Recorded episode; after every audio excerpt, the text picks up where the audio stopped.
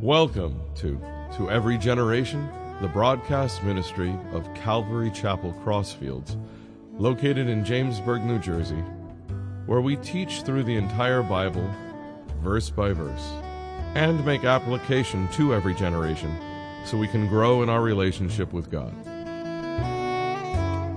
This morning we're going to be in Isaiah chapter 3 and 4. And the last time, the title of the sermon in Isaiah 2 was something to look forward to.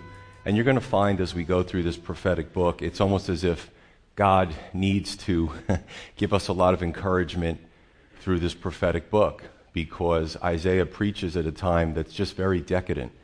And I can't help, like, I'm going to be, my brain is going to be in Isaiah for the next several months throughout the winter. It's a long prophetic book. And as I look to see what he says, what God says through him, I look at our culture and say, boy, we're really close, if not there. So there's a lot of unpleasantries. Um, this morning, the title is a, a, Society Without God. And again, we look at our culture, we're just talking about DC. A lot of vices, a lot of evil things going on, a lot of things that are poised against God. And God's not going to allow it to happen for much longer, I don't believe. So we look at this, and there's a lot in here about the millennial kingdom. There's a lot here about the Lord returning, the Lord's second coming, the day of the Lord. And these are all very important because when you look out at the world, you look out at our culture, you're like, well, where's the hope? You know, politicians promise it, uh, campaign season heats up, and the masses put their trust in man and woman. But the truth is, it's only God that can bring about this change. So we're going to look at this in eight parts and really from the context of the southern kingdom of Judah. Israel was together at one point. So, you know, we know in our lifetime, oh, Israel, it's a country. Well, it used to be a country, then it was a divided country, then it was a, a it was taken over by other nations. It was scattered, and then God brought it back together in 1948. So, especially for those of us that are young, and born after Israel became a nation, it's all we knew. But back in the day, it was split in two, the southern and the northern kingdom. So we're going to talk about this, and we're probably going to make some good applications to our culture as well. So verses 1 through 3, it says, For behold, the Lord, the Lord of hosts, the Lord of all, takes away from Jerusalem and from Judah the stock and the store, the whole supply of bread and the whole supply of water the mighty man and the man of war, the judge and the prophet, and the diviner and the elder, the captain of fifty and the honorable man, the counselor and the skilled artisan, and the expert enchanter. So one out of eight is the Lord's judgment is manifested. The Lord, the Lord of hosts. So who are we talking about? It's very important we understand. He created everything. He knows what's good for us. He knows what's ideal. And it's very important that we know that because when we start to see the things that happen, we could get sad, where our emotions could take over, we could start questioning God. Right? So it's very important he decides, or the, uh, the prophet says, who we're dealing with. And he's the same Lord that we deal with today. He hasn't changed, he's immutable.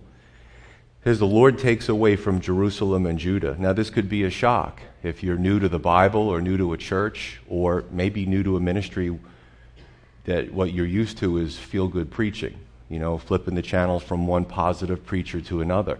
They don't talk about this stuff because it could actually hurt business. Uh, but some of them are actually false teachers. This is the whole counsel of God. Uh, so when we get into this, some may say, Woo, wow, I've been a Christian for a while. I've never seen this before. And we can see this in layers. Now, this is another thing that we, we talk about. We're going to talk about hope and encouragement in layers. Going to get to that at the end, the best part for last. I'm going to leave you with that before you leave the building. But we're also going to talk about judgment in layers. Okay? So the prophet is, you know, God gives him visions. He sees things that are happening in real time, and then he sees things that are happening 100 years down the road, 1,000 years down the road, 3,000 years down the road. Amazing.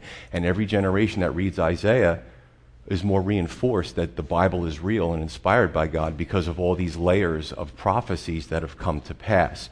But layers. So it, Judah had problems with border skirmishes, with invading nations, you know, overtaking their borders and taking control and pillaging and all that kind of stuff. Uh, Isaiah also is speaking to a future when the Assyrians come, and we talked about in chapter 1. The Assyrian kingdom comes to dominate this land, uh, but they don't take Jerusalem. And then the Babylonians in 586 BC actually started with 605 BC under King Nebuchadnezzar. These constant sieges against the walls of Jerusalem, eventually Nebuchadnezzar's armies break through, and Nebuchadnezzar wasn't a happy man because he asked Judah to submit, and they didn't submit. So when he finally did get in there, he and his soldiers were not very nice to the people. I'm putting that mildly. So let's look at the things that God mo- removed. Remember, God promised Leviticus, Deuteronomy, I will protect you, your borders, your crops, all these things. You know, you, if you start worshiping demonic idols and bringing that filth into the land and poisoning the minds of the young people, I'm going to withdraw my protective hand from you. That's fair. And in any relationship, there's a give and take. So, what did he remove? The stock in the store. In other words, the supplies and the storehouses of good. Remember, Jesus talked about the parable of the rich fool. He thought if he had barns full of grain and built bigger ones and had more grain, that his life was going to be great. So some of the storehouses and the, the supplies were, were taken away or looted or pillaged. The food and the water, necessities, the mighty man and the man of war, the military, the police, the defenders of the nation, the judge, the prophet, the diviner, and the elder, the leaders, both secular and spiritual, and the captain of fifty, the honorable man, the counselor, the skillful artisan, the expert enchanter. Every type of leader in this what was known as a patriarchal society. We continue, verse 4. So you're starting to get a mental picture of what's going to happen. You know what's really sad is when you warn, you know, Isaiah is pleading with the people repent, stop this behavior, stop. And they didn't listen. And I think sometimes that's even hard for anybody who's a believer and God shows them things about a friend, a loved one, um, things that people that they know and they, they want to share the truth with them. They, you know, listen, I don't, I'm not into the fire and brimstone preaching where it's, it's punitive. You know, we're supposed to have compassion for a lost world. We're supposed to love the world. And truly, you, I think you get it right in ministry when your heart breaks to see people just destroying their lives, you know, and they don't want to listen. And that was happening here. Verse 4, he says, I will give children to be their princes, and babes shall rule over them. The people will be oppressed, every one by another, and every one by his neighbor. The child will be insolent toward the elder, and the base toward the honorable. So, two out of eight civic disorder, disrespect among the people, disrespect to the aged. And the kings of Judah, a lot of these kings were installed at like eight years old, 13 years old. And so basically, what he was saying is it, it came true. Babies would be ruling the kingdom. They were untested. They were very young. They were put in great authority. And that's, tell you what, that's always very dangerous. We've seen that in Europe in the, during the monarchies. We see it today with uh, Kim Jong un in North Korea. Somebody who's young and untested and put in a position of great power. Even police, you know, they're starting to see, well, maybe it wasn't a good idea to hire them at 18 and give them a gun. You know, a lot of police departments are, are, are trying to They'll let them go through the process, but they want to have them have a few years of maturity before they hire them and give them that authority. Um, a politician who's way too young concerns me. You know, I mean, listen, the Bible has wisdom. It really does. Um, and the, the, sad thing is, the oppression came from everywhere. It came from the top and it came from the bottom. Neighbors were fighting with each other. And again, when God is the glue to society, He's gl- the glue to marriage, He's the glue to family. When you pull that glue away, everything, it's almost like nuclear fission. The atoms start to, you know, get excited and they, they release energy and stuff gets blown up. You know what I'm saying? That's layman's terms there. But uh, verse 5, and I don't often do this, but I, I have a Bible that actually has four different versions across every page. It's really cool to just get a little different insight. But some of these are paraphrased, which they're not always reliable. But let me just read from the Living Bible. In this case was very interesting, verse 5. It says, the worst part of anarchy will prevail. Everyone stepping on someone else, youth revolting against authority, criminals sneering at honorable men. I'm going to tell you, folks, if we as Christians aren't praying for revival, if we're not doing something, if we're not trying to purify the society in some way, this is where we're headed. You can see the handwriting on the wall. All you got to do is turn on the, the TV at any particular uh, point in time. We live in, age, in an age of complete disrespect. People, they don't respect each other anymore. It doesn't matter. You know, I, I think one of the saddest things to watch is now with the, the iPhones, um, just these videos of young people just causing chaos, um, beating up elderly people, homeless people, some beaten to death just for fun. You know, younger and younger kids committing heinous crimes. And you, you have to ask yourself, where are we headed as a society? What's going wrong? Society even feeling sorry for criminals. You know, I talked about Che Guevara shirts, and it's like, do you pick up a history book? Do you know anything about your history before you put that shirt on? And others wearing Charles Manson shirts. This dude wanted to start a race war. He said it in his memoirs. And so many people love this guy. Uh, it's just, this is a screwed up society, folks. If you call yourself a Christian and you think everything's just fine, you're not reading your Bible. You know? Uh, so many unhappy people in society and uh, just looking to cause chaos. And again, whether it's uh, the United States or it's Judah, this is what happens when a society tells God, we don't want you. We're not interested. I got it from here. Thanks for the creation. Thanks for the oxygen, the water, the sunlight. It's really nice, Lord, but could you just stay over there and we're going to do our thing over here because we're enlightened. We're post Christian. We're humanistic. We figured it out, Lord. That's pretty much what we do, you know. And I know I got to keep bringing my mind back to Judah. It's not about the United States. It really isn't. But I think any pastor in any culture would be able to read the prophecies and say, well, where are we? You, where are we at? You guys just going to let us do whatever we want and there's not going to be any consequences? Verse 6, continuing on. He says, When a man takes hold of his brother in the house of his father, saying, You have clothing, you be our ruler, and let these ruins be under your hand. In that day he will protest, saying, I cannot cure your ills, for in my house is neither food nor clothing. Do not make me a ruler of the people. Three out of eight is a lack of leadership. The credentials for leadership were very, very low. Oh, you have clothing. You have nice clothes. Hey, um, this place is a mess. This town is a mess. Be the governor. Be the mayor. No, I don't want that job. It's pretty sad. It's pretty sad. I have to laugh. Um, I was on social media and I looked at the Attorney General's page about corruption in, in government. And it's funny how when people comment, every comment was negative. I read like 30 comments, and it was just the, the idea that New Jerseyans have about even both parties in government is, is not very flattering. Um, so, verse 8, continuing on. For Jerusalem stumbled, and Judah is fallen, because their tongue and their doings are against the Lord, to provoke the eyes of his glory to look on their countenance witnesses against them, and they declare their sin as Sodom. They do not hide it. Woe to their soul, for they have brought evil upon themselves. Four out of eight is disrespectful attitudes towards God, directly and indirectly. It's with their tongues. You know, they say things that are just insolent, disrespectful. Listen, if you're not going to respect authority, you're certainly not going to respect God because He's the ultimate authority their doings, their actions, uh, their countenances. You know, if you read body languages, uh, you know, somebody kind of gives you a look or they roll their eyes. Everybody rolls their eyes today. Or some type of smirk or haughty look. And, I mean, we don't like it in our kids. You know what I'm saying? We tell them to do something, they give us that look, and they don't have to say a word, but we know what they're thinking. So, um, they, and they had no shame. They had no shame. They declared their sin as Sodom. It was just all open. It was all open. I mean, you if you go to, I'm not really much of a city dweller, too many people in one area. I kind of like rural a little bit more, but I like people. So I do like one on one. I like to talk to people, but I'm just not a fan of the crowds.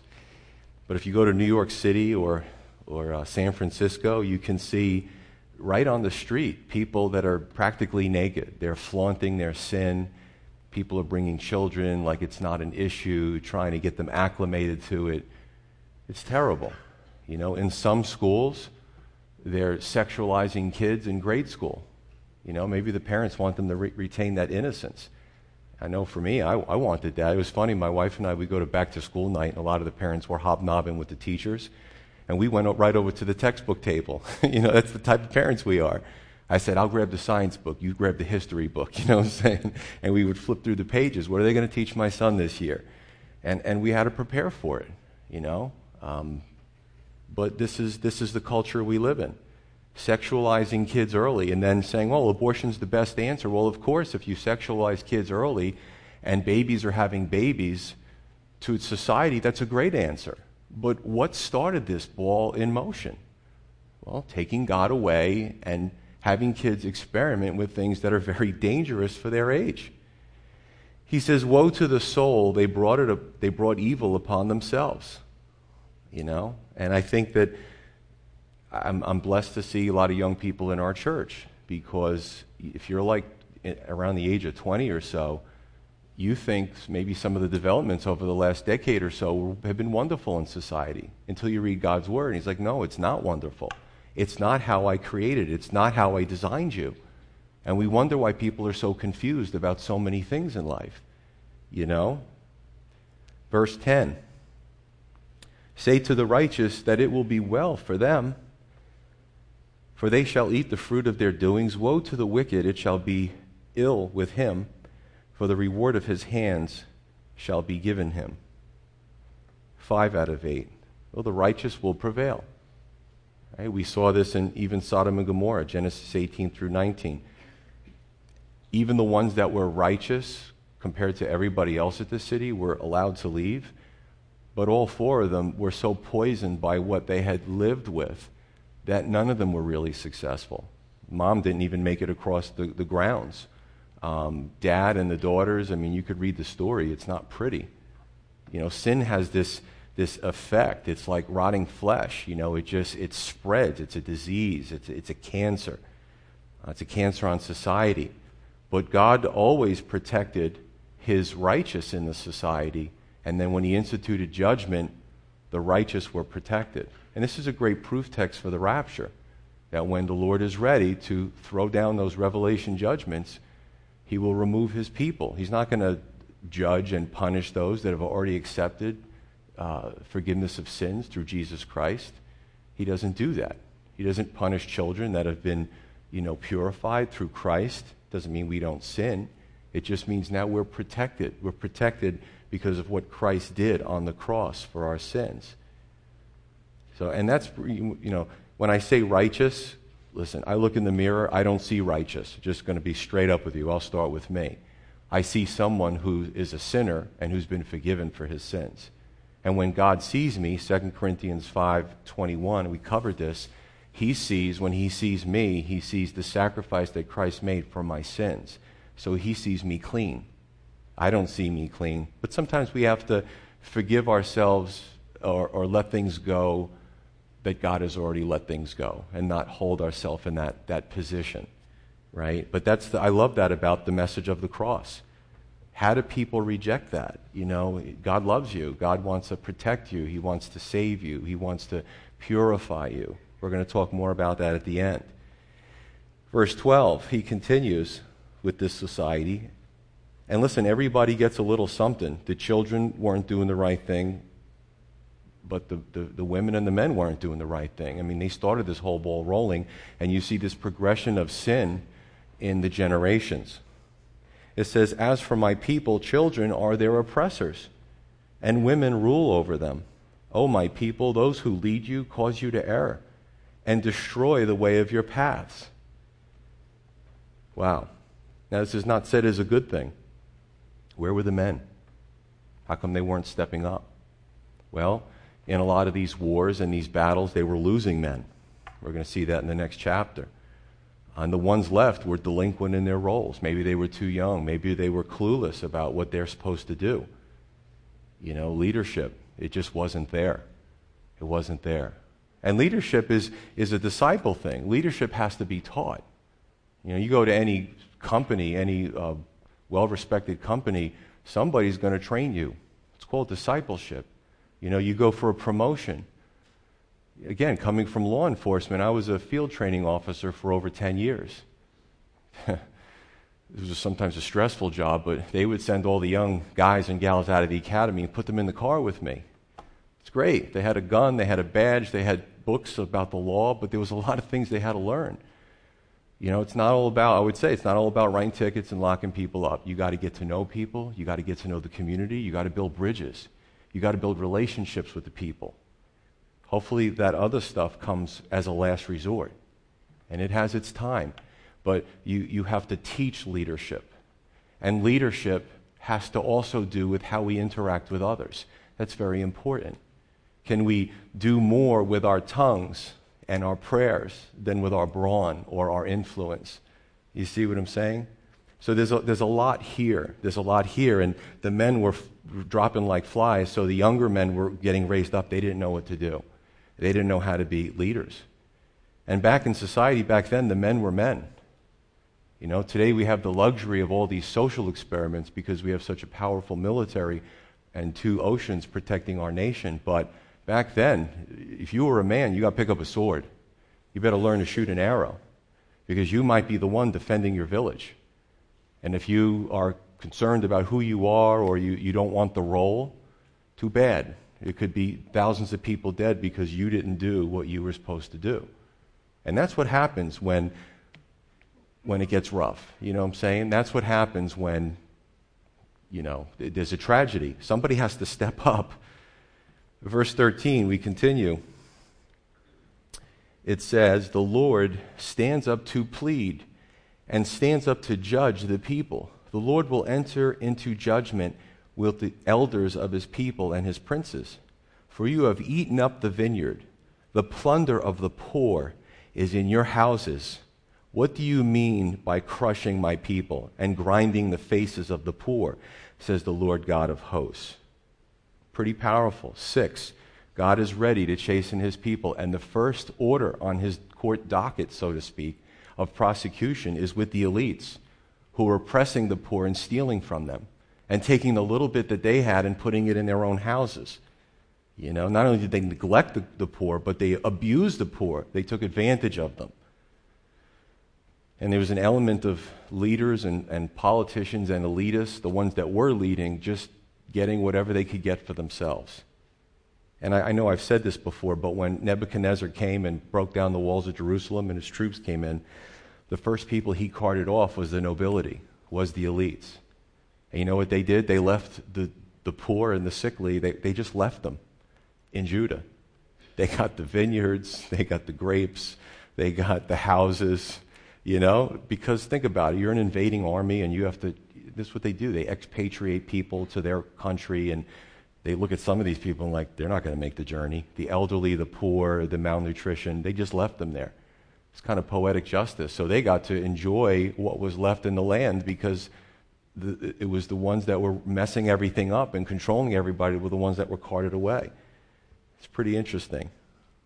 You know, we don't always understand God's ways at first, but then sometimes in hindsight we see, yeah. And let me tell you something, folks. On this side of eternity, I don't even understand all of God's ways. And it was great. I was listening to Chuck Smith the other day, and he's been he's passed away for a few years, and he's like, I don't understand all of God's ways. I'm like, I'm in good company. I mean, seriously, who can say, oh, I can outthink God or I know what God? He's God. That's the beauty of who He is. And we don't know, when we're in the middle of a tragedy, we don't understand it or we see somebody else in the middle of the tragedy. And some of these questions won't even be answered until we step into eternity. But we have to trust His goodness, right? Trust in the Lord with all your heart. Lean not on your own understanding. Not acknowledge Him in all your ways, and He will direct your paths. It's pretty good stuff. Verse 16. Now, here's a big chunk. I'm going to take this to the rest of the chapter and then kind of, um, you know, kind of boil it down for you. Verse 16 it says, Moreover, the Lord says, because the daughters of Zion are haughty and walk with outstretched necks and wanton eyes, walking and mincing as they go, making a jingling with their feet. Therefore, the Lord will strike with a scab the crown of the head of the daughters of Zion, and the Lord will uncover their secret parts. In that day, the Lord will take away the finery the jingling anklets, the scarves, the crescents, the pendants, the bracelets, the veils, the headdresses, the leg ornaments, the headbands, The perfume boxes, the charms, the rings, the nose jewels, the festal apparel, and the mantles, the outer garments, the purses, and the mirrors, the fine linen, the turbans, and the robes. Boy, there must have been some malls in Jerusalem back then. You know what I'm saying? He just had to, and you know, some people, it's all about themselves. You know, they, the way they dress, the way they live, it's, it's, everything is about them. And that's really an image. Hopefully, we don't do that in the body of Christ. You know, and, and some of it is just to put it in someone else's face. Look, I made it, you didn't, a sibling rivalry, or, you know, whatever the case may be. Or your, your neighbors have this, so you have to get this. Where does it end? You know, I mean, are we all show and no go? Are we all glitter and, and no, you know, nothing to do? You know, nothing, no substance. And so it will be instead of a sweet smell, there will be a stench. Instead of a sash, a rope. Instead of well set hair, baldness instead of a rich robe, girding of sackcloth, and branding instead of beauty. Your men shall fall by the sword, and your mighty in the war. Her gates shall lament and mourn, and she, being desolate, shall sit on the ground. God is an equal opportunity disciplinarian. You know, only the, righteous did escape, but those that were doing these things, uh, they didn't. And this was the height of decadence. Everyone was feeling their oats. And I've often said this when I preach or I witness on the street or I talk to people. Sometimes it's very hard when you listen, I'm not that old, but I've lived through different economic cycles. And I just find sometimes those that are just doing really well and they have need of nothing, it's very hard to tell them about Christ. They don't feel that they need anything, they have everything. And sometimes those that have been kicked around by life so many times, not always, they receive of that love of Christ and they're, they're headstrong, they're headlong. They dive right into it. They want to know everything about God. This is something that's new, it's a lifestyle, it's something they're going to push all the way to the end, which is great. But these people were, were just, they were so decadent, they were so well off uh, and it showed in every facet of their life. And a lot of this, you know, you have to kind of read, and I would go into my Hebrew text and I, I go into all my definitions. What are all these things? Basically, this was an outward sexuality. This was showing it off, being seductive in public. It was just, this is the way the culture was. And, you know, this is, this is the way our culture is. Sex sells. You can't drive down the turnpike and see a, not see a billboard with something explicit on it. It's everywhere. You know, it's these images. Somebody figured out that sexual images um, cause people in advertising to, to spend money. You know, for men, they think, well, that's what I want, so they open up their wallets. For women, they say, well, that's what I want to look like, so they open up their wallets. It's really sick. It gets both the men and the women and there's just nothing sacred anymore. You know, I don't even watch sitcoms anymore. I remember when I was a kid watching sitcoms, they were funny. Now it's all sex, sexual innuendo, just, just pushing the envelope, pushing the envelope. And some of these are on kids' channels. You know, they're really for the parents, but they're on the kids' channels. Um, yeah. If you think about pornography, it's a multi billion dollar industry. But it wouldn't be if there wasn't such a high demand for it. You know, you look at pornography and prostitution and and all these things go together. Sex slavery, runaways, it's all tied together. One of the things I enjoyed, one of the few things I enjoyed in my police career was dealing with youth at risk. And some of them would come to the station looking for me. Some of them would come to the station, and towards the end, they put me in the desk, which was great because that's where I wanted to be. And I would just chat with people, just chat an hour, and just kind of, especially youth, saying, listen, I had to be the realist. When you step out of the safety of your home, as long as they weren't being abused at home, this is what the world looks like. The world's going to take advantage of you. It's going to use you, especially young girls. All the statistics shows that girls that are younger that leave the home, they are at risk for all the things that I just said. But they're being, it's sad because they're being, just like that video. Again, I, I, think young girls more than young boys because there's all these images that they see every day and they're so nervous about what they should be, what they should look like, how they should talk, how they should dress. It's, it's like poison in our culture. It's not good. It's not good. But it's been said that when women are sinful, they flaunt and they want everybody to see what God blessed them with at birth. And it's been said when men are sinful, they want to see as much as they can see. So you can kind of see the relationship there. You know, in a perfect world, in a, in a marriage, that's fine, whatever, enjoy. But now it's in public, and now it's for everybody to see and everybody to look at. And you have these problems that we have in society. You know, pornography is an addiction. You know, people just, it, it releases dopamine in, in the brain, and it's, it's this, this positive reinforcement, and it's not even reality. You know, it ruins marriages, it ruins families. I've counseled guys. I know I'm going, kind of going off on a sub, uh, tangent here, but this is, this is real. And, and I, I, you know, I was never afraid as a cop of bullets and knives and stuff like that, but when I hear some of these stories, that frightens me. Just how it just wipes out families the husband, the wife, the kids. It is so destructive. And if any of you are leaning in that direction, and now it's, it's starting to pick up with ladies too, talk to somebody because it's a really bad road to end up. It's quicksand. You know, it looks appealing, it looks this, it looks that, but you, it'll sink you fast. And, uh, and I've seen the results of it firsthand. Oh, continuing on. So, if you've ever studied war and battles like I have, um, you know, I think of Berlin in 1945. Prosperous city, Everybody's doing their thing. When the Allies invaded, especially the Russians, in a matter of a few days, the city tanked. And this is what happens when there's an invasion baldness, scabs, uh, disease, pestilence. War is a terrible thing. Um, the Assyrians and the Babylonians would lead people away uh, bound like slaves. There was no Geneva Convention. All these things hit the city very hard um, loss of those the luxuries, it was all gone. I'm going to get one more caveat here before we, I continue. You know, God could allow the human race to just continue, and He could say, Yeah, you sinned against me. You've really made a mess of the earth. No problem. I'm just going to keep blessing you. And then they step into eternity, and they can't turn back. You know, um, sometimes tragedy is good because it, it wakes people up, it opens their eyes.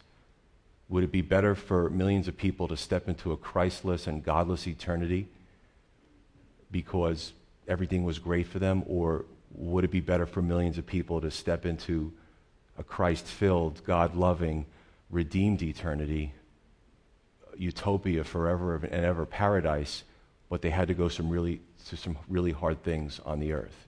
I think the latter would be better for me. I want to go to the good place when I die. However, you got to get me there. You know what I'm saying? Continuing on. You know, I, I too, another thing that, you know, we, we look at, and, and this is the big question people ask well, where's God during these disasters? Well, how come? How come he's not stopping all these things? Again, this is something that mankind created. He descended God's creation into chaos. You know, I was, I was at ground zero after the towers fell. I have to actually get checked out every year because we didn't know we were breathing stuff in that wasn't good for us.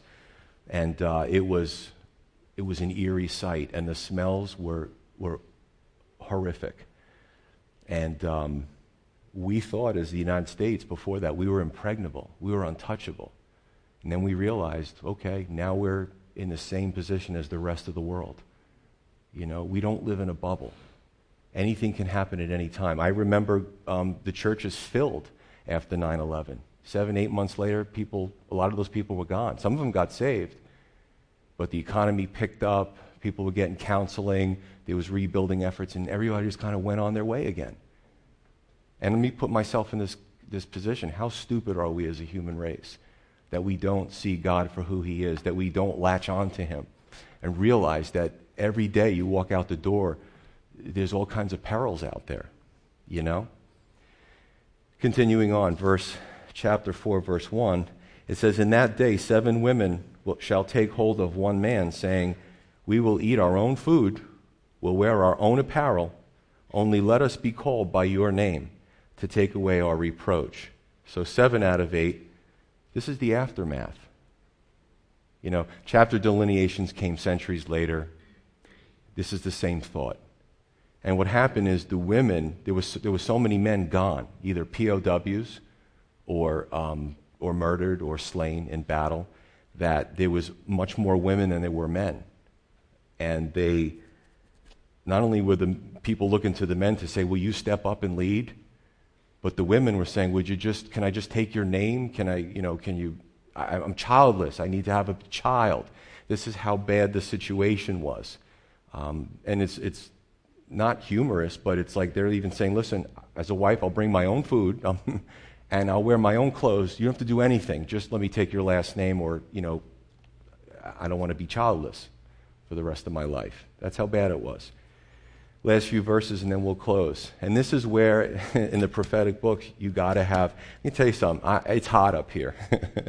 I go through this, and trust me, it's, you know, I want to present it factually. I don't want to candy coat it, but it's not pretty. But when you go to a church where they go through the entire Bible, you know, it gets tough because, you know, I don't have to defend God. God is so much more powerful than me, but I also have to put it in a light that people understand what the context was at the time and we, where we might be headed. Would, would you prefer preachers? And this happened in Germany, by the way, in Nazi Germany. I did a big study up where was the church? 50% of the church was saying Hitler's out of his mind, we got, this is crazy. And they would preach this. And a lot of them, there was a whole pastor's barracks in, in Dachau. They took all the pastors and rounded them up because they didn't want them to preach this. And the other half were saying, this is great. They had swastikas on their, you know, it, it was amazing. They just went, went with the flow. Who do you want to preach in, in 2017 in America? Somebody who's going to tell the truth of where we're headed? or somebody's going to say, hey, it's another day, it's great. You're going to wake up tomorrow, you're fine. You're going to make a lot of money. You look, you look marvelous. You know what I'm saying? I mean, what do you want? I want the truth. Listen, it was a hard pill to swallow coming from a, the world and going to a Calvary Chapel. I think Pastor Lloyd was teaching Isaiah. And I was like, whoa, whoa. Then I started reading ahead, and I'm like, wow. And then I would start, you know, do you want to know what God says? Do you want to know how to be warned? Or do you want to just me to come up here and say everything's wonderful. Look in the mirror, you're great. Last few verses, verse 2. It says, In that day, and here's the hope the branch of the Lord shall be beautiful and glorious, and the fruit of the earth shall be excellent and appealing for those of Israel who have escaped. And it shall come to pass that he who is left in Zion and he who remains in Jerusalem will be called holy, every one who is recorded among the living in Jerusalem. When the Lord has washed away the filth of the daughters of Zion and purged the blood of Jerusalem from her midst by the spirit of judgment and by the spirit of burning, the Lord will create above every dwelling place of Mount Zion and above her assemblies a cloud and smoke by day and the shining of a flaming fire by night. For over all the glory there will be a covering, and there will be a tabernacle for shade in the daytime from the heat for a place of refuge and for a shelter from the storm and the rain. Now, eight out of eight is hope. The branch of the Lord, did he come in that day exactly? No, he didn't. But he was coming. All the prophecies pointed to Jesus, the branch of the Lord. Now, again, judgment is in layers, but so is hope. Some of this was fulfilled when the poor were left to have houses and they weren't evicted anymore and you know everything was good for them some of this happened during the rebuilding of jerusalem during the persians the people had to suffer through the babylonians but when the persians came god used them to favor the jews and go back and rebuild just the mess that was left there some of this happened in jesus in the first century some of it is spiritual some of it is is figurative in a spiritual sort of way.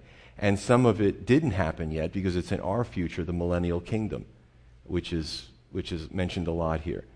Um, so, what could bring the people hope? Well, they would know that their kids and grandkids would not be ethnically cleansed, because that's happened, by the way. Whole people groups, when we look at history, the history of the world, some small people groups were, uh, were annihilated. They're, they're not around anymore. It's terrible what people do to each other on this planet. But they had the hope to know that they, they would survive. and weren't going to be wiped out. Uh, also, they were to be comforted emotionally, knowing that through their highs and lows that God would be with them. Right? They're in the rebuilding efforts. There was poverty, there was rubble, there was a lot of things, but God was, I'm, I'm here with you. To wash away the filth, which was a picture of knowing that a person who was repentant would have their sins forgiven and cleansed. And cleansed. Listen, the true believer who's truly saved knows that they were saved from the filth of their own sins. I know that. And then you have a greater appreciation for God. It also pointed to the millennial kingdom where there would be paradise on earth. Again, this is our future. And the, and the believers would, would, would come back. It's almost like the, the best part of every fantasy movie at the end. But this is a reality. And you know, it's funny, a lot of these. a lot of these uh, directors and stuff, um, the ones who have made certain movies, have got a lot of their information from the Bible in some way or shape or another, right? The Bible is the perfect template. Uh, to know that, that all would be called holy, again, a reference to the millennial kingdom. What matters is where we end, not where we started, folks. You know? You know, Pastor Joe, I, I don't even know if I should be here. You don't know my lifestyle. You don't know what I did. You know, you Christians, if you knew who I was, probably would judge me. Forget all that. Not here. Not here. It doesn't matter where you started, it matters where you end. Do you want God? Good, because God wants you. Period. Well, would these type of people be welcome in our church? Would these I've heard that. Yes, yes, and yes. You they want God, I don't care who they are, I don't care how they come in here. This is who we are. So if you have that question, I just answered it for you. Okay? I'm not going to be any less gracious, nor my pastors or elders or their wives. I'm not going to be any less gracious than God was gracious. That doesn't make any sense. You know? It's funny, the news always finds the weirdest churches to put on their TV and take the and just say, oh, this is a representation of Christianity. They do that on purpose. so, uh, for the repentant, ruing in their sin, not to be completely overcome. 2 Corinthians 2 speaks about a man in the church who was flaunting his sin, was asked to leave for a while. He went out into the world. He was really sorry for what he did. He came back, asked for forgiveness. They said, Yeah.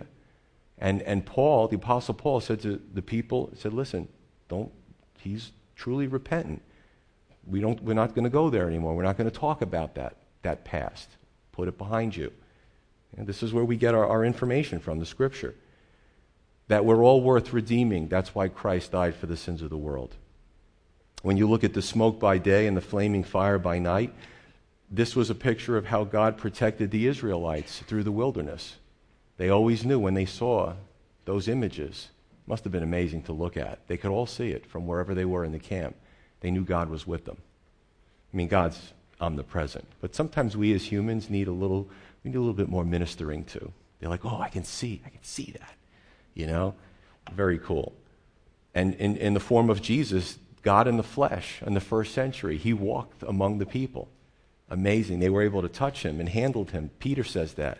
First and second Peter, right? We handled him. You know, John, the apostle. But Judah turned their back on God. In a lot of ways, I think our culture is turning its back on God. But the true believers and the prophets back then were a purifying agent to society. They were a walking Bible. You know, if you've been a Christian for a while, what is your personal responsibility? The same thing in our culture. To get mad at the TV, to, you know, look for a time to smack somebody down in a debate. Well, I would say more to be salt and light. And that's what Jesus said. You know, my, my pastor is so cool he, he really had such a positive in, impact on me. I remember him talking about the whole, when the, abortion debate was really big, and it, it has its ebbs and flows.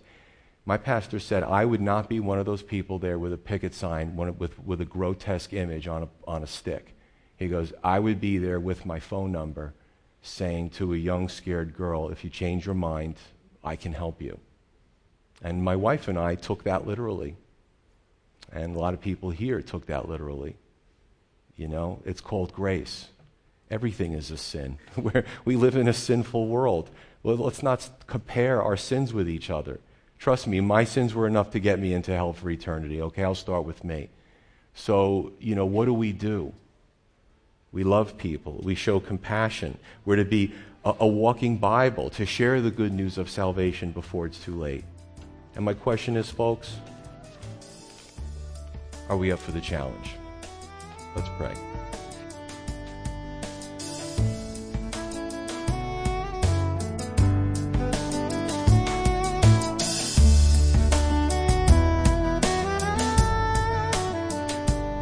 You've been listening to To Every Generation from Calvary Chapel Crossfields. We're located at 15 Half Acre Road in Jamesburg, New Jersey. We meet for Bible study Wednesdays at 7:30 p.m. and Sunday service begins at 10:30 a.m. On Sundays we have children's church for all ages in addition to infant and nursery care. You can find out more about the ministry here at Calvary Chapel Crossfields by going to cccrossfields.org. Thanks for listening, and may God bless you.